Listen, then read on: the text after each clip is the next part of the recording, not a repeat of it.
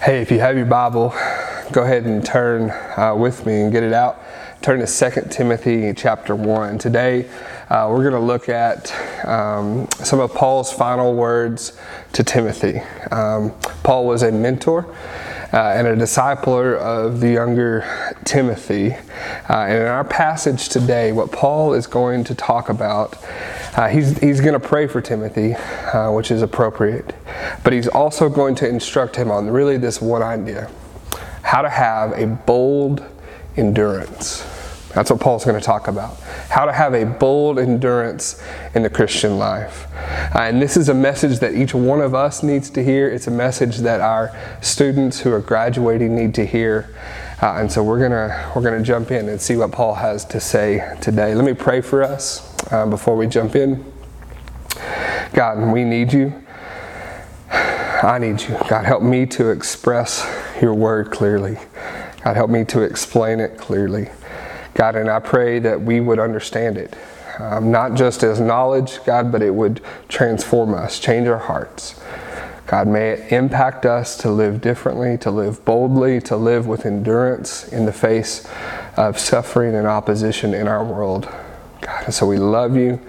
Uh, we pray all this in your Son's name. Amen.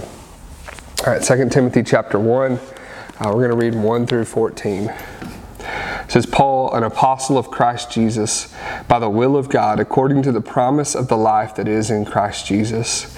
To Timothy, my beloved child, grace, mercy, and peace from God the Father and Christ Jesus our Lord. I thank God whom I serve, as did my ancestors, with a clear conscience, as I remember you constantly in my prayers, night and day. As I remember your tears, I long to see you, that I may be filled with joy I'm reminded of your sincere faith, a faith that dwelt first in your grandmother Lois and your mother Eunice, and now I am sure dwells in you as well. For this reason, I remind you to fan into flame the gift of God, which is in you through the laying on of my hands. For God gave us a spirit, not of fear, but of power and love and self control. Therefore, do not be ashamed of the testimony about our Lord, nor of me, his prisoner, but share in suffering for the gospel by the power of God, who saved us and called us to a holy calling, not because of our works, but because of his own purpose and grace, which he gave us in Christ Jesus before the ages began, and which now has been manifested through the appearing of our Savior, Christ Jesus, who abolished death and brought life and immortality to light through the gospel, for which I was appointed a preacher, an apostle, and teacher, which is why I suffer as I do. But I am not ashamed, for I know whom I have believed, and I am convinced that he is able to guard until that day what has been entrusted to me. So follow the pattern of the sound words that you have heard from me in the faith and love that are in Christ Jesus by the Holy Spirit who dwells within us. Guard the good deposit entrusted to you. And so Paul uh, writes this letter to Timothy, and uh, Paul uh, is writing this. It's commonly thought of as Paul's last letter uh, that he writes while he's still living. It's definitely the last one that included is included in the Bible. Uh, so he's probably an old man at this point, and he's writing to Timothy. Timothy is a younger disciple in the faith. He's now a pastor. Uh, he was discipled by Paul. And Paul had, had brought him along with him, had discipled him and taught him, and then he had left him in places to plant churches and, and to pastor churches. And so Paul calls him his beloved child. He has such a heart for this young man that he calls him his beloved child. He wasn't his biological son. Paul didn't father him, but he was his son in the ministry. And so Paul is going to offer today, here's how it breaks down in the passage. He's going to offer a greeting, some kind words to start, as was common, and then he's going to get to the meat of it. Right? He's going to give some instruction to Timothy uh, some final instruction, really, about how to have a bold endurance. Uh, he's going to remind him of the gospel, and then he's going to pound it home and remind him again to have a bold endurance like Paul has lived his life. And so let's start in verse 3 with his greeting. Paul says, I, I thank God whom I serve, as did my ancestors, with a clear conscience, as I remember you constantly in my prayers, night and day. As I remember your tears, I long to see you, that I may be filled with joy. I'm reminded of your sincere faith, a faith that dwelt first in your grandmother Lois and your mother Eunice, and now I am sure dwells in you as well. And so Paul is expressing to Timothy his thankfulness for him. Uh, his, he says that he is so thankful to God for Timothy. Uh, he, he tells him that I pray for you all the time. I pray frequently, often, both night and day. And you can, you can feel Paul, uh, his emotion in this. Paul misses Timothy. And he wishes that they could be back together again, a part of the same church, a part of the same fellowship, living out the Christian life together. Paul misses that. Um, but the reality is, is they probably never saw each other again. One of the things that Paul tells him that he is thankful for is this his sincere faith. He says, I am thankful for your sincere faith. Uh, what is sincere faith? It means that it's, it's true. It's real. It's genuine. It's not fake. It's not putting on a show, right? It is real. And he says, I am so thankful for your sincere faith. He's going to go on and talk about his family. Uh, and so many people in our culture, especially, are cultural Christians. They're family Christians, right? Because my grandmother was a Christian, so am I, which is so far from the truth. Paul doesn't say, I'm thankful that you are a family Christian or you are a cultural Christian. He says, No, I am thankful that you have a sincere faith, genuine, not fake. But Paul is also thankful for his family legacy. And he tells us um, that the faith first dwelt in his grandmother Lois and then his mother Eunice, and now it dwells in him. And Paul is thankful for this. This is what parents are supposed to do.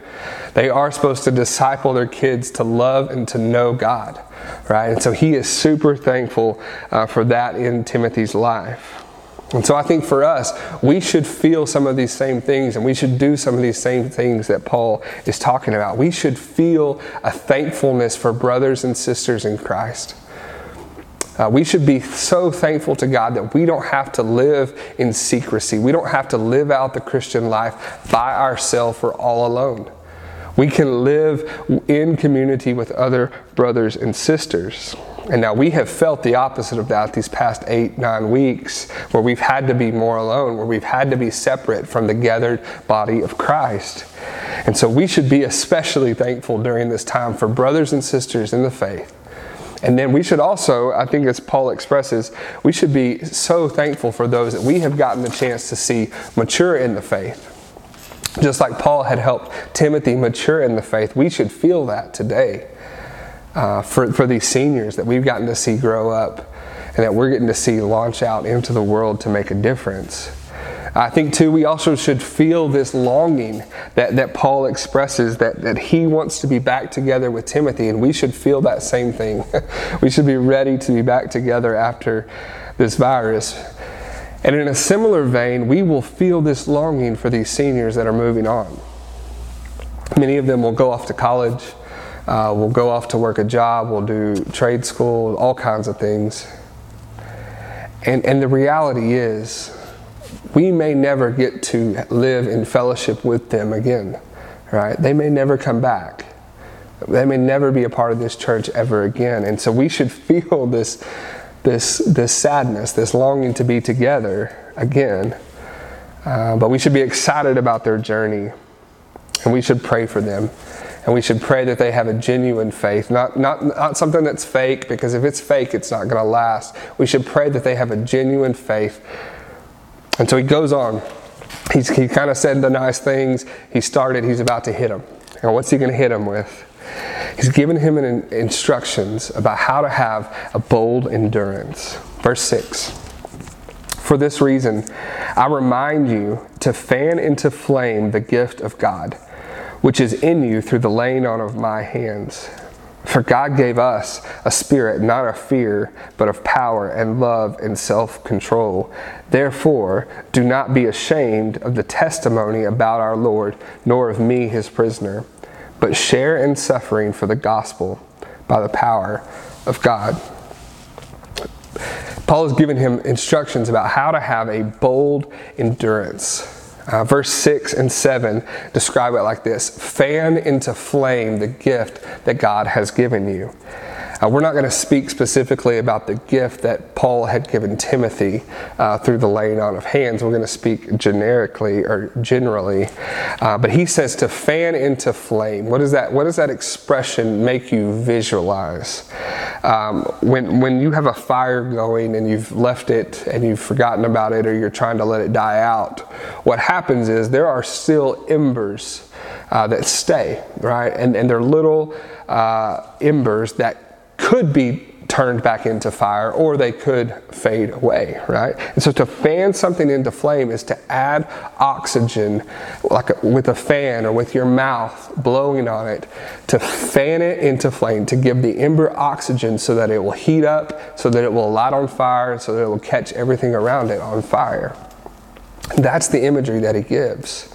But if you don't do anything to an ember, what happens is eventually that ember fades away and it dies out, right? And just like an ember, what he's saying to, to, Timothy is these gifts that God has given you, what God has entrusted you with in this life, it's just like an ember. And, and it tends to fade in strength, it tends to fade in usefulness when it's not being used, when it's not being encouraged. And so, what we need in our life, Christians, seniors, all of us, we need to have our ember fanned into flame. Because if we don't do anything, what happens is our tendency is to fade away and to die out. We need a fan, we need a wind, we need a breath to blow on us. And if we don't do something, or if God doesn't do something, then our faith will fade like an ember. And so, what is it that God uses to blow, to, to, to fan on our, our fading little faith? What is it that He uses? He uses the Spirit, is what He says. Uh, in, in the original, it, the, the word for spirit is the same word for breath, is the same word for wind, is the same word for spirit. It's all the same word. And so there's this, there's this double meaning here that what he says is the gift that God has given us is the spirit, which is what will fan us into flame. It's, it's a breath, it's blowing on the fire.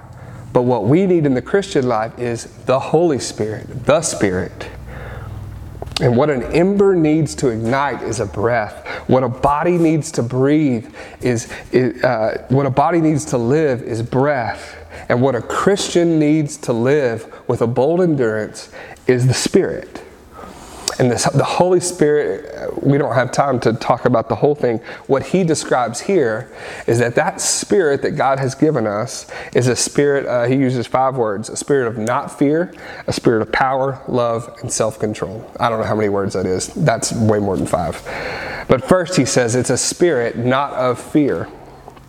Uh, this word for fear uh, is the word that they would use to describe someone who uh, who ran away in the midst of a battle, someone who deserted, someone who was a coward, someone who left. It's not just that they, they I think all soldiers feel, feel fear, but not all a soldier's fear leads them to leave the battle, right?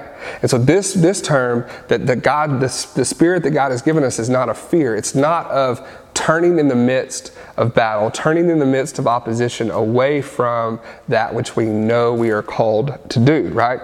That is the opposite of what Paul is describing. The spirit that we have been given is not a fear.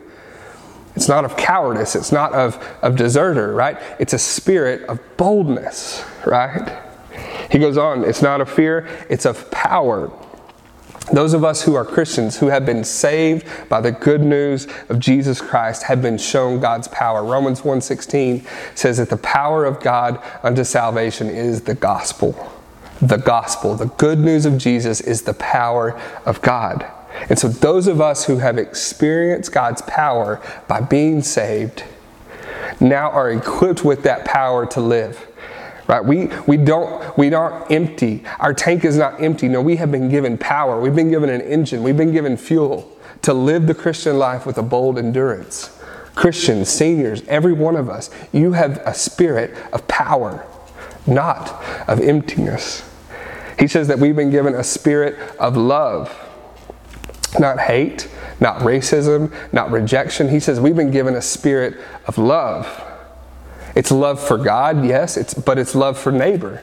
It's love for uh, one another in the church. It's love uh, for the world. It's love for neighbors. It's love for enemies. It's love for the nations, right? So many expressions of what this spirit of love is supposed to lead us to. But just like the picture of an ember, right? It's not meant to be this tiny little love, right? It's meant to be big. It's meant to be fanned into flame so that it would consume us and consume those around us, right? Jesus said that, that they will know we are disciples by our love. We've been given a spirit of love. And so we are not living this Christian life afraid of what might happen. No, we are living boldly and living in a loving way to all that we meet. He says it's a spirit not of fear, but of power and of love of self control. We don't just, uh, now that we have started this Christian life, we don't just live for ourselves and do whatever we want. No, we are called to live a life that isn't giving in to ourself, giving in to our sin. Right? We are called not to be controlled by our sin, but to be controlled by the Spirit, to be fueled by the Spirit, to be fueled by God's desires. And so this means that we don't spend our life chasing after pleasure, chasing after selfishness, chasing after whatever we think will satisfy us. He says, no, we have self control. We believe and we are sure and we are confident that what God says is best. And so, it, the, the same idea of not having fear, so many people have fear that, oh, if I become a Christian, I'll miss out on so much that this world has to offer. And what he's saying is this is that we don't have to be afraid of what we might miss out on. Because what we have been given is self control to know that God has what is best for us. And we are called to live for Him. That is the spirit that we have been given. So, Christian, this is who you are. This is who you are. Senior, this is who you are. You don't have a spirit uh, that is of fear, that is scared of what is ahead. No, have a spirit of power and love and self control and ultimately boldness. Right, verse 8, he goes on and he says, Therefore, do not be ashamed of the gospel, the testimony about our Lord, our witness to the gospel, the good news. He says, Don't be ashamed of it. And so, another mark of, of, of the Spirit in our life is boldness, not fear. Fear is turning from something that is scary and running away from it. Boldness is going straight into it with the power and love and self control that God has given us. It's boldness about the gospel. Boldness, it's, it's being unashamed, right? So, what does that mean? What does that look like in a Christian in 2020? What does it look like for a young college student in 2020? I think it's a little bit easier, maybe first, to talk about what does it look like to be ashamed of the gospel. When people are ashamed of something, they don't talk about it. When people are ashamed of something, they try to hide it. When people are ashamed of something, uh, they don't go near it. They, they cower. To be ashamed is to cower, to run away, to desert, to leave, to be apathetic. It, it's to be like an ember that is fading away yeah, it's kind of there, but it's not going to be very long. That's what it means to be ashamed of the gospel. But Paul says, don't be ashamed. So he says, be unashamed, right? What would it look like to be unashamed of the gospel? It means to be unashamed of something is to, to talk openly, to talk boldly about it, to share it freely, to, to not be. Uh, ashamed of it, right? It means that we are filled with the Spirit and we are set ablaze. The fan is blowing on our ember and it is growing in heat, right? It means that we're, we're not just kind of loving, no, we are full of love. We're not just kind of powerful, we are full of power. We're not just have a little bit of self control, no, we are full of self control, to be full of boldness. That's what it means to be unashamed. And so, what God has called us to do is to be used by Him to spread the gospel to the ends of the earth, to spread the good news, not just to the ends of the earth, but right here in Huntington, Texas, or in College Station, or in San Marcos, or wherever it is you're going to school. This is who you are, and this is what God has called you to do. You've been given a spirit of, of love, power, and self control, not of fear. And you've been given a calling to be unashamed for the gospel.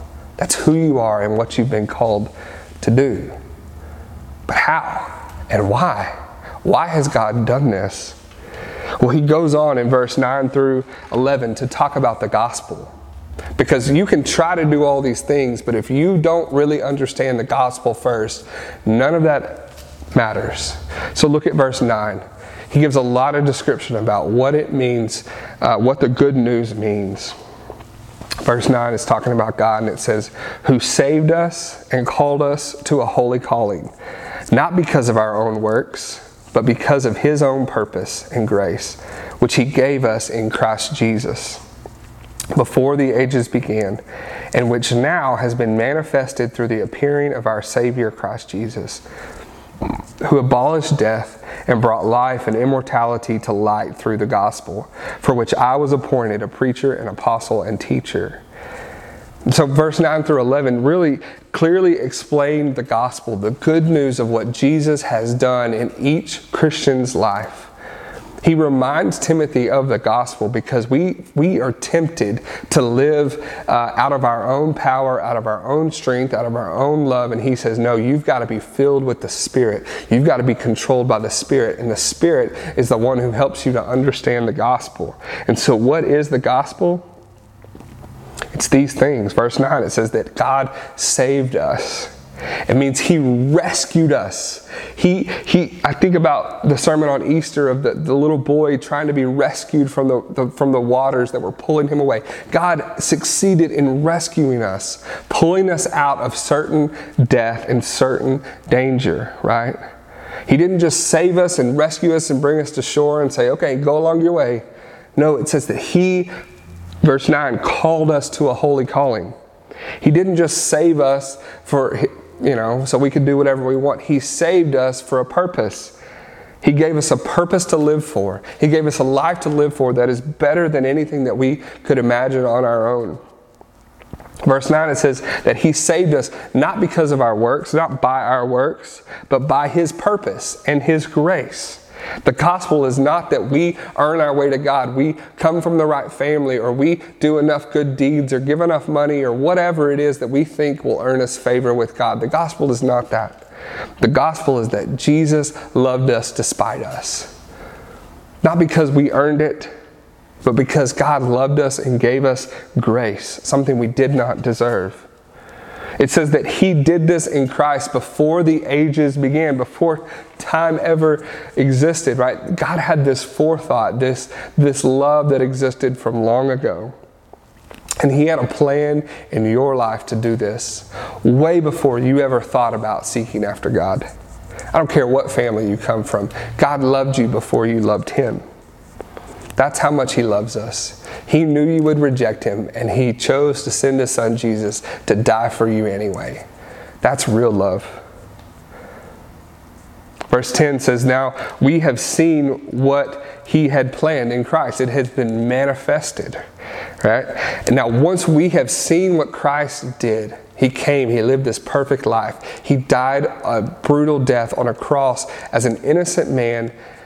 He was buried, but he rose again three days later, showing that he had power over sin and death, right? Once we have seen what Christ has done, we understand real love. We understand real power. We understand self control. We understand grace. We understand mercy, right? And until you see Christ and what he has done, you cannot understand the gospel. You cannot, you cannot give your life to him. It's all a show, it's all fake. But that's what God has done. Now that we have seen it, we can believe it. In verse 10, maybe one of the most amazing ones, 10 and 11, he abolished death. That once we believe and put our faith in Christ, we don't have to experience the death that we deserved. That's what grace is. We get something that we didn't deserve. What we did deserve was death because of our sin, our rejection, our rebellion against God. But he says he abolished death for us. In verse 10, it says he brought us life and immortality by the gospel. We get something that we didn't deserve. We get life. We get to experience life on this earth living for God, and we get to experience life forever with God in heaven. Now, I don't know about you, but when you think about all the benefits of the gospel, when you think about all the things that we get, when you think about the things that we really deserved because of our rejection of God, because of our sin, when we describe the gospel right here, it blows me away. It blows me away. I don't deserve that. I don't deserve God. I don't deserve a life with Him. None of us do. But God loved us so much that He sent His Son Jesus to die for us. Right? Our depth of understanding of the gospel will determine how we live out the Christian life. And if we have a shallow understanding of what Jesus has done for us, if we think that this whole thing is just about living out uh, being kind of a cultural Christian because our mom and dad and grandparents were Christians, then we've missed it, right? We won't have a bold endurance, which is what he's going to describe next. Look at verse 12. He says, which is why, he's descri- he says, the gospel is why I suffer as I do. But I am not ashamed for I know whom I have believed, and I am convinced that he is able to guard until that day what has been entrusted to me. So follow the pattern of the sound words that you have heard from me in the faith and love that are in Christ Jesus. By the Holy Spirit who dwells within us, guard the good deposit entrusted to you. He really repeats some of these same instructions about having a bold endurance. Verse 12 and 13, he, he, he says, I am not ashamed. He told him, You don't be ashamed. And now he says, I am not ashamed. I know whom I have believed. I am convinced. Right? Paul has this surety that, that is unmatched, and he's telling Timothy, Do not be ashamed. I'm not ashamed. Even when it causes suffering. Paul is likely in jail because of his faith at this point. Paul Paul has suffered immensely for his faith. So, why a bold endurance? Because there will be suffering and there will be opposition. It's going to require endurance, Christian, to live out your faith. Senior, it's going to require a bold endurance to live out your faith. And so, what Paul's instructions are is follow my example, follow the words that you heard me speak. And what he spoke is God's word. And so, what he's saying is live out the way I live, just as I follow Christ. What he is saying to young Timothy is it is worth it. It is worth whatever it costs to follow Jesus, even if it leads to suffering. Now, the only way that you can say that and believe that is if you really believe the gospel and the depth of the gospel that it is of immense value. What we get in Christ, what we get by following Christ, is worth so much more than even suffering, than even imprisonment, than even death. And I'm saying to you today, seniors, and I'm saying it to you, church, and you as individuals, it is worth it to follow Jesus. No matter what may come, no matter what it may cost us, the cost of that is so small compared to what we get. What we get in the gospel is of such great value that suffering for the gospel doesn't compare.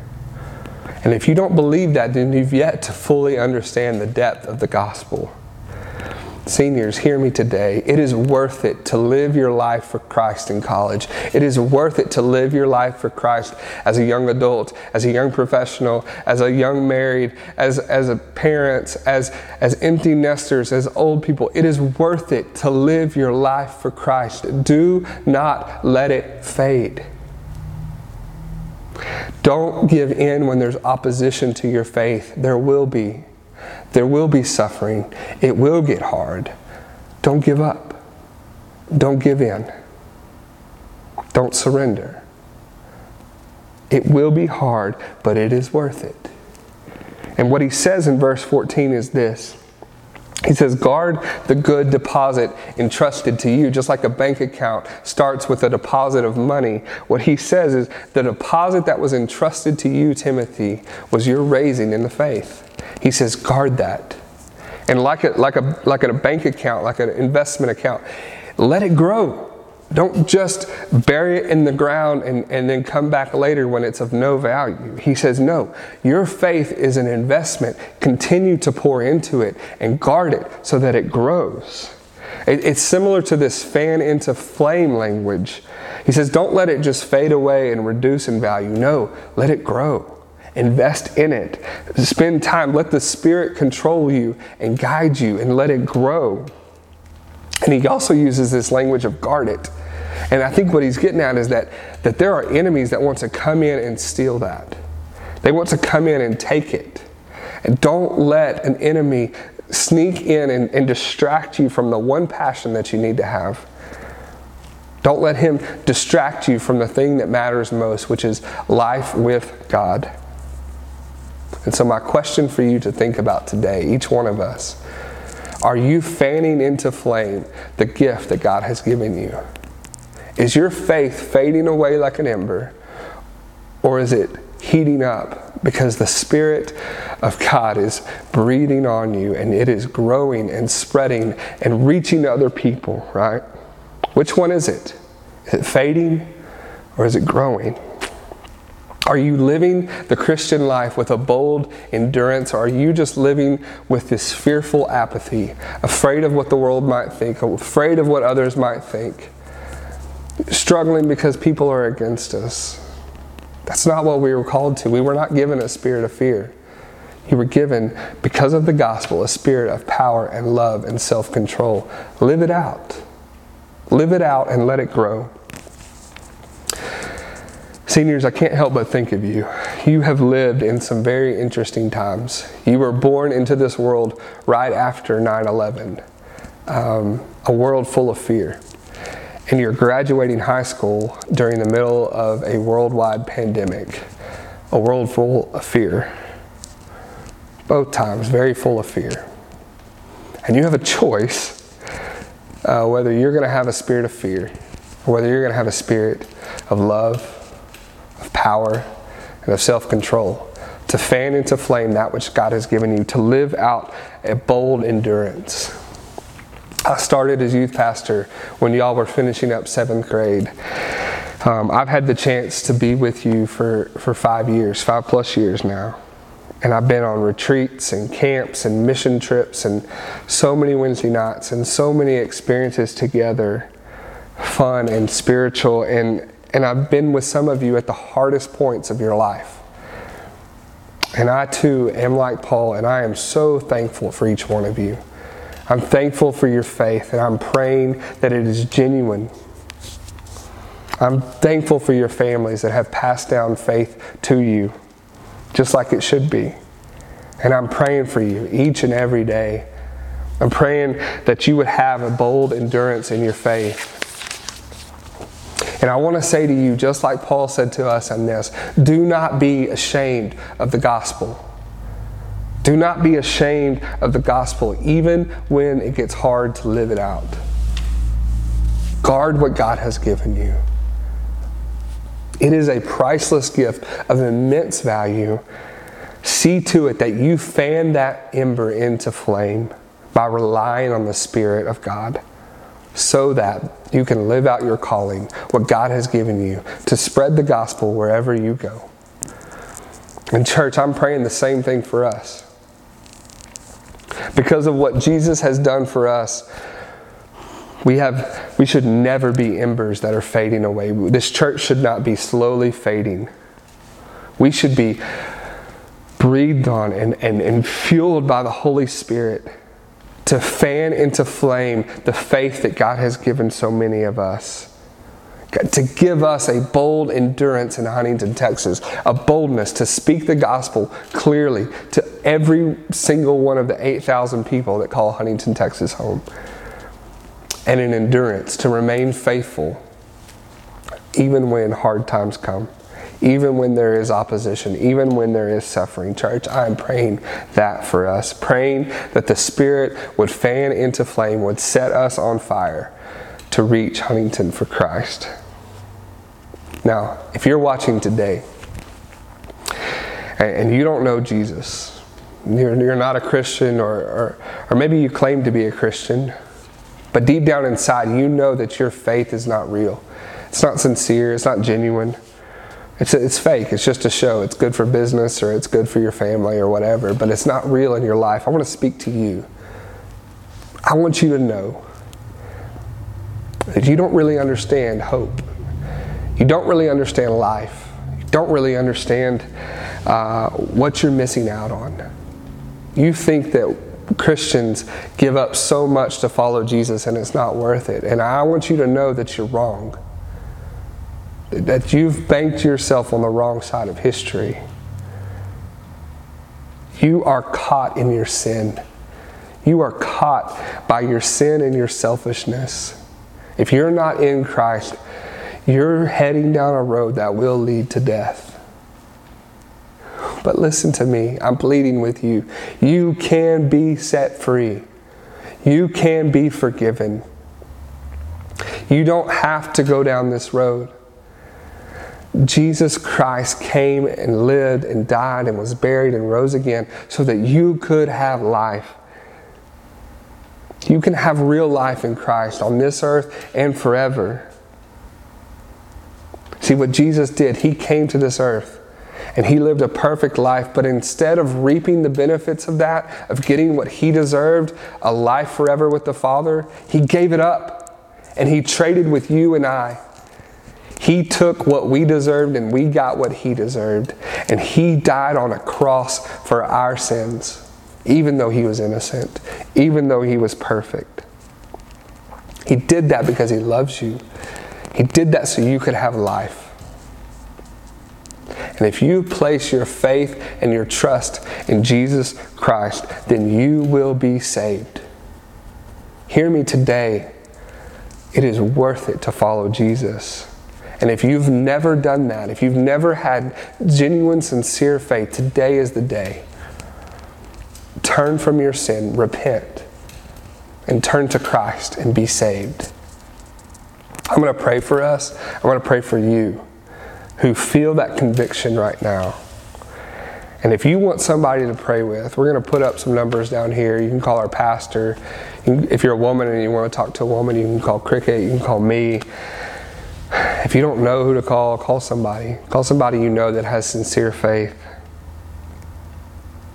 They would love nothing more than to listen, to point you to Jesus, to life, and away from death. So let me pray for us.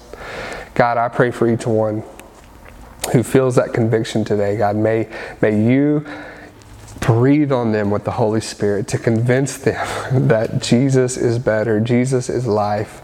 God, may they not turn uh, their own way, God, but may they turn away from that and turn to you. God, fan into, fl- into flame faith in their life today. God, and I pray for each one of us as part of this church and our seniors especially, God. God, give us a bold endurance, a boldness to not be ashamed of the gospel and the power it has, and to not be uh, uh, cowards full of fear, God, but give us an endurance to withstand opposition, to withstand persecution and, and, and um, any suffering that we might face, God. God, we need a bold endurance. I pray that you would pour that out in each one of our lives. We love you. We pray all this in your Son's name. Amen.